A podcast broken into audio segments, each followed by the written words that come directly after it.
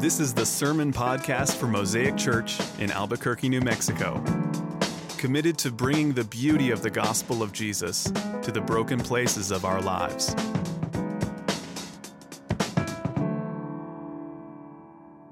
Uh, well, if you've been uh, with us this summer, uh, you'll know that we have been walking through just selected uh, various Psalms uh, from the Old Testament. Uh, Psalms are just this great uh, treasure chest of, of really beauty in God's Bible.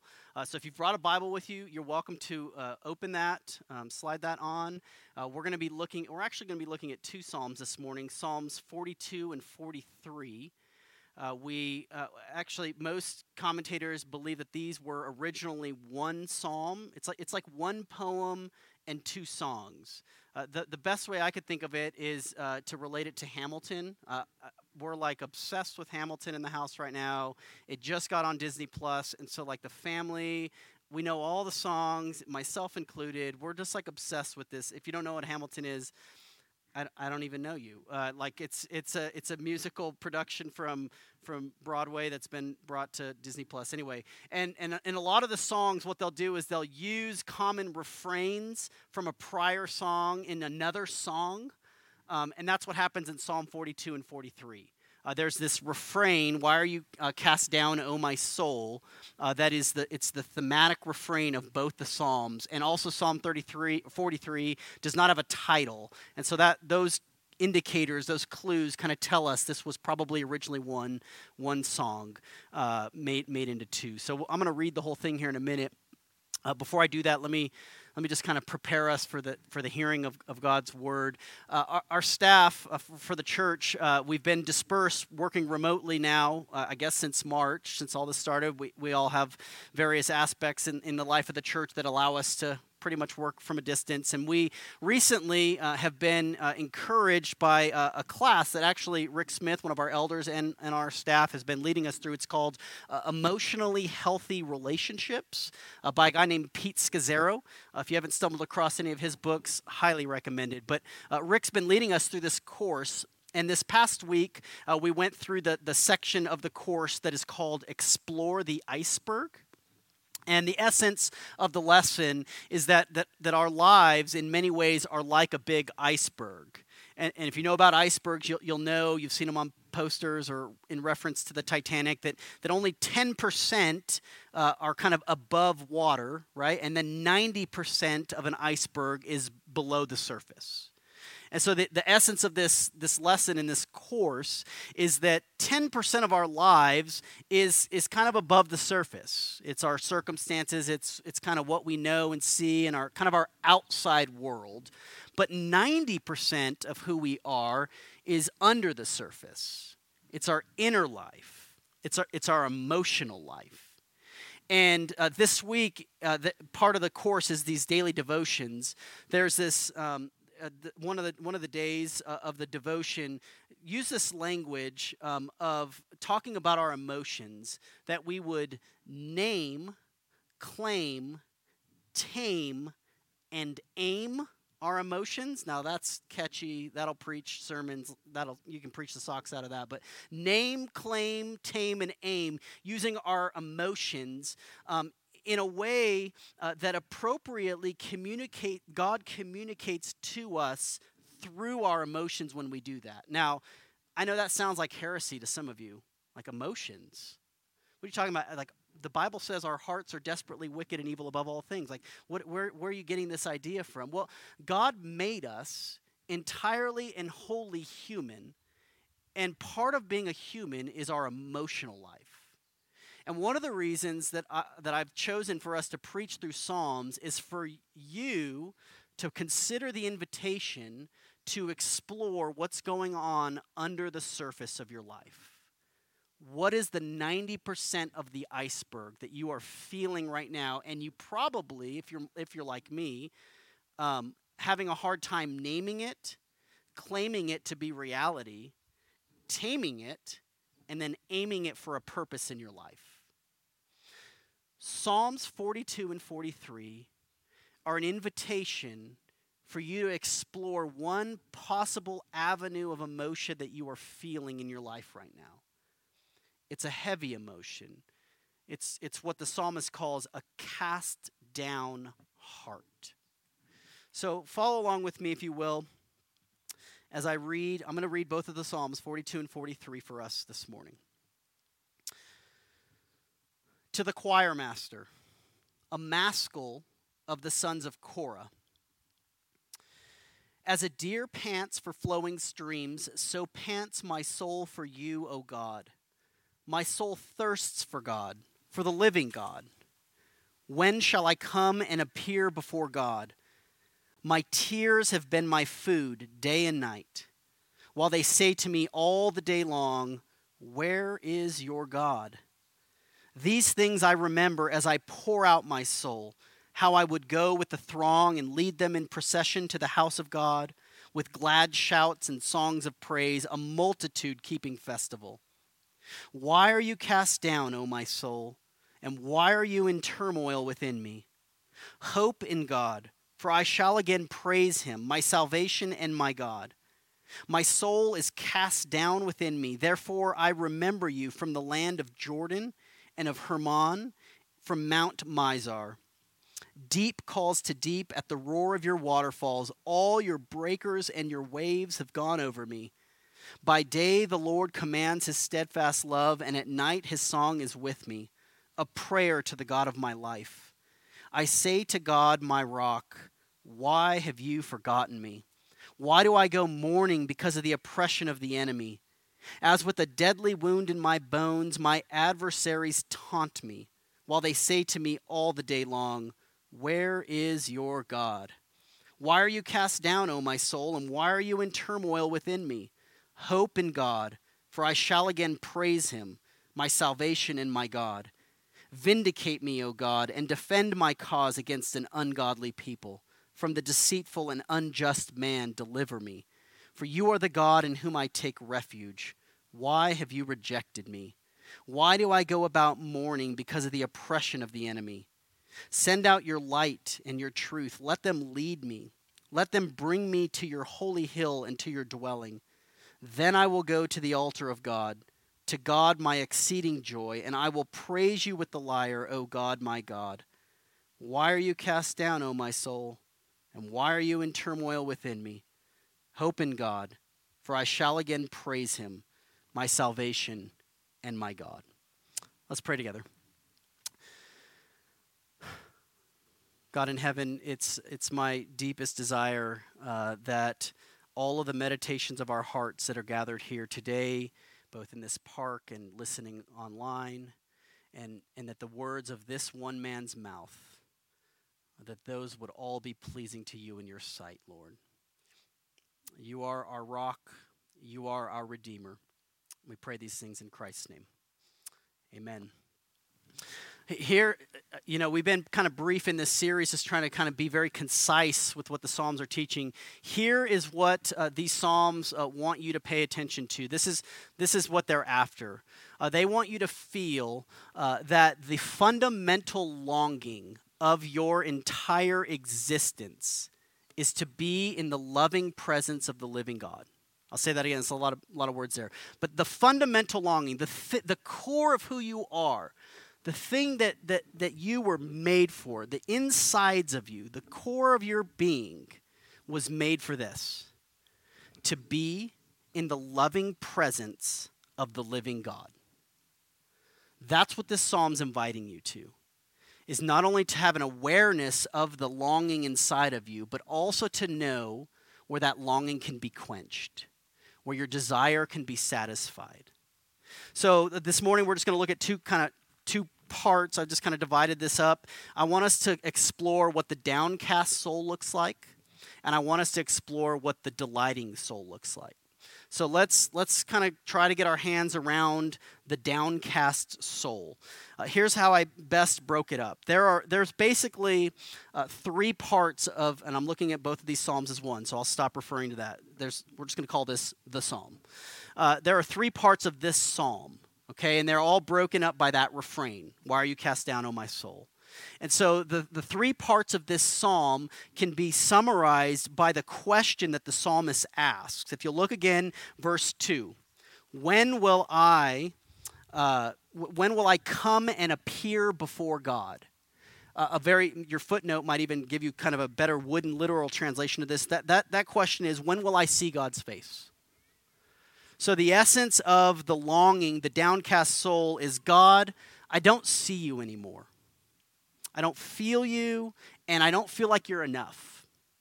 So that, that's kind of part one of the downcast soul. The part two of it, verses six through ten, is in the question, Why have you forgotten me? Verse nine. God's no longer near. His absence is the, the stark reality of your existence. So, what we're talking about here is not somebody who's just kind of in a funk. We're not talking about somebody who's like had a just like a bad day, like coffee machine broke, or you got a flat tire, right? or you have, you have heartburn. Like we're not we're not talking about like things that like kind of disrupt our life. We're, these are big ticket items. God feels like he's not enough. God feels like he's entirely absent from the situation. And then the third refrain in the question, verse 2 of, of the 43, is Why have you rejected me? God no longer feels loving. It no longer feels like God has accepted me. I don't feel his warm embrace anymore. Uh, it, it's, it's as though uh, the, the former ways of knowing God are non existent. He's, he's not present, he's not near, he doesn't feel loving to me. The psalmist is expressing what the downcast soul feels and where it comes from. Now, um, in, in kind of modern language, uh, we, we would probably cast this in the categories of depression and sadness and melancholy. And, and we're not like, I don't think you, you need to medically diagnose as depressed to resonate with this psalm. Um, this psalm, I mean, it syncs with where we are at does God feel like his presence is actively involved in your situation right now, or does he largely feel absent? Does he feel loving to you right now, or does it feel like he's smiting you? Because the temptation of the believer is to survey everything that's going on around us, the 10% of our existence, and to come to those conclusions. But what the psalmist refuses to do is to ignore the other 90%. So, what's going on inside of your iceberg is the way God will speak to you. And I mean that in a very real way. That I believe that if you will be honest about what's going on inside of you, God will communicate clearly to you what He wants from you. And there, there is uh, no shortage of circumstances right now that are grabbing our attention. I, I, I'm not even going to waste pulpit time explaining them to you. You know everything that's going on around you. And most of us, our attention is on that and not on what's going on inside of us in the midst of that. So I, I want to convince you, I want to spend the bulk of the time talking about what the, the, the delighting soul does. So if that's the downcast soul, and if you have any connection to that right now, even a, a vague resemblance of, man, things are not right. This is sad the, the, world around me is crumbling. My heart's crumbling. I'm confused. I don't know who to believe, what to believe. Like, if, if there's any semblance of connection in your life to that, here's, here's what you need to actually uh, really bank on, and it's the refrain. Let me read the refrain again. I'll just read verse, it's verse uh, 5 and verse 11 and verse 5 again in the, in the second psalm. Uh, why are you cast down, O my soul, and why are you in turmoil within me? You know what he's doing? He's talking to his soul. Uh, there's a great book. Uh, it's called Spiritual Depression by uh, Martyn Lloyd-Jones, a well known 20th century theologian, pastor, preacher, author. Uh, Spiritual Depression. And he, he writes exhaustively on what the psalmist is going through. And, and in fact, in chapter one of that book, he expounds on Psalm 42. And he makes this distinction between talking to your soul and listening to yourself. Huge difference. Uh, so many of us are well versed in listening to ourselves, right? We, we get in our heads, right? Like we're just talking, you know, what's going on? Why would this happen? If God, if God, if God really loved me, would this really happen? And how could this be? And how will He work this out? And what are the, what, what's going on here? And like we just we just talk to ourselves, and we're just constantly talking to ourselves. Well, the psalmist is doing something entirely different. He's talking to his soul. Uh, do, do, you remember, or if you saw in the headline, the, the, the title of the psalm, this was a, a maskil, which is a music piece, of the sons of Korah. The sons of Korah were from the tribe of Levi. And the Levites, their, their particular uh, assignment in the temple was to be gatekeepers and musicians. I mean, what a, what a job. They're, they're like bouncers and rock stars. I, I don't know. Like, they, they, they kept the, the gate safe. They were temple guarders, and they were the musicians. And so what the what the psalmist begins to do is is he reflects on when things were good. I remember when I used to lead the throng out. I used to do all these great things. Like my life with God was it was so splashy and I felt great and things were going good and my job was going well and church was awesome and I was volunteering and our church was growing and all these things were going on, right? Like things were really good. He says I remember all that and it is not like that anymore. That sound like anything we're going through? So the, the, this, this son of Korah, we don't know who it was. What he does is he begins talking to his soul. And he begins reminding him of where his hope is anchored. He says, Why are you cast down, O my soul? Why is there so much turmoil within you? And then here's his answer Hope in God. Now, let me, you know, if, if you're new to the Bible and Christianity, let me just tell you this um, the Bible is never cliche with your realities.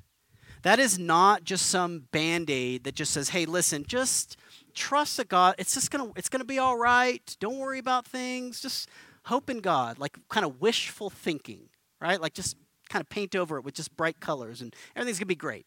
That's not what the the Bible never does that.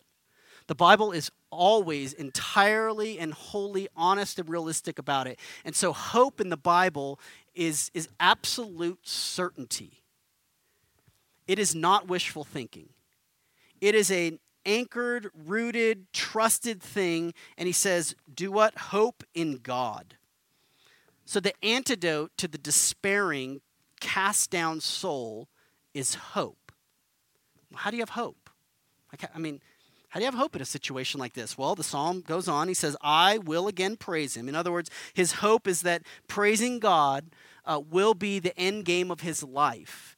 And, and praising God again is not just kind of waving a little a banner that like hey God is good and he's going to work this out together for my good like we, we quote all the Bible passage and kind of make it no the Bible is entirely rooted in, in the good news of the gospel, which I'm going to get to. But but the the response of praise is like this. This is the best thing I could come up with this week. So um, it it would be as though I were to go to your house and and and I had a, a, a set of keys and a title to a car, and and the car was a Porsche. Now, I'm, I'm not one of those preachers. I don't have assets like that. But, um, but let's just, just imagine with me, just momentarily. I've got keys and a title to a Porsche, and I go to your house and I just meet your dreams, right? You've, you've always wanted a Porsche. You could never afford a Porsche. And here, Pastor Adam's giving you a brand new Porsche, you know, free and clear. It's all yours. Go take it. Now, how would, how would you respond to me in that? Would it just be like, hey, thanks, thanks, Adam. We'll see you on Sunday. You know, like, hey, you know, like I'll uh, I'll probably email a couple of my friends, let them know, you know, about about your your church or something, or like, no, you'd be like, whoa, this is crazy. This guy just did all these things for me. He's, he's done it free and clear. There's, there's nothing I can do to pay him back. He made that clear. He's given me everything. Like the, the resounding praise, and, and I, get, I get the analogy, it breaks down. Like, I don't want you to worship me. But the analogy is everything that would be welling up inside of you would be to give your life away for this one right? Your praise would be like wholehearted trust. You would say, I'll do anything for this. Um, the key, I think, at least for me, as I was looking at this passage, to understanding how a downcast soul really eventually or ultimately becomes delighting is in the end of verse 5, the beginning of verse 6 and he just says, My salvation and my God. again, the footnote's the thing that gives us kind of the depth behind the Hebrew. The footnote says, the salvation of my face. Uh, do you remember at the beginning of the psalm, he said, When will I see God's face? Verse 2. And now he, here he says, God will save my face. Our face and God's face are the things that are, it's the billboard for our, for our delight. Um, the Bible is very clear that the good news of the gospel is that you get God. You get God's face. I, I like love it when my little baby toddler girl just grabs my face, my cheeks, just to gaze with me. Like that's the picture that the Bible gives us of what God does to us. That God will gaze into your face with a fierce and tenacious love that delights in you. And, and, and I really believe that this is the essence of the Christian life, is to believe that. Like to believe that God would look at you in your face and delight in you, like my baby girl delights in me, and I in her. That is the essence of what it means to be a Christian. Listen to the way the New Testament talks about what will happen when that happens ultimately and fully. 1 John chapter 3 says this See what kind of love the Father has given to us that we should be called children of God, and so we are. Toddler grabbing the face, we are children of God, and the reason why the world doesn't know us is that it did not know Him. Beloved, if you're a believer, listen to this. We are God's children now, and what we will be has not yet appeared. But we know that when he appears, we shall be like him. Why? Because we shall see him as he is. The downcast soul that looks into the face of a God who is delighting in them can be turned. And the good news of Christianity is that you don't have to muster up the delight in and of yourself. That God's love and affection for you stirs that up. And the thing that will turn your soul from downcast to delight is believing the good news that He loves you. Let me close. I was introduced um, to a new word reading books this week. It's always a good place to pick up on new vocabulary. And it's a French word. I got to read it. Denouement. I believe I'm pronouncing it right. Somebody can correct me after service. Denouement, perhaps. The essence of that word, it's used in French literature. It's used in literature of the kind of the plot untying. So it's a word that, that means untying or to relax a knot. And and I was introduced to this word, I just found it helpful because here's here's the knot of your life Here's the thing that's kind of got you bound up inside. Here's the, here's the turmoil. And I really think it's this easy. You have trouble believing that God actually loves you. I am deeply and utterly convinced uh, that that truth and reality must wash over us until we see Him face to face. And the knot that's beginning, maybe it's even beginning to become untied in your own life right now like what a great time for you to feel that knot in your iceberg, in your in your core. Like you feel that. You're doubting this right now. And you're looking for um, the sensation or the the kind of the tangible way of sensing that God actually loves you. Uh, the way that the psalmist uh, he would invite you to believe, to hope in God, for you'll praise Him, the salvation of your face, is to think about uh, what's ahead of you. So I'll close with this this imagery, which is the imagery of the Bible. Uh, that there is a hope, again, not wishful thinking, it's absolute certainty. There is a hope for the believer that God will return. And the return imagery, the metaphor that the Bible uses, is that of a wedding.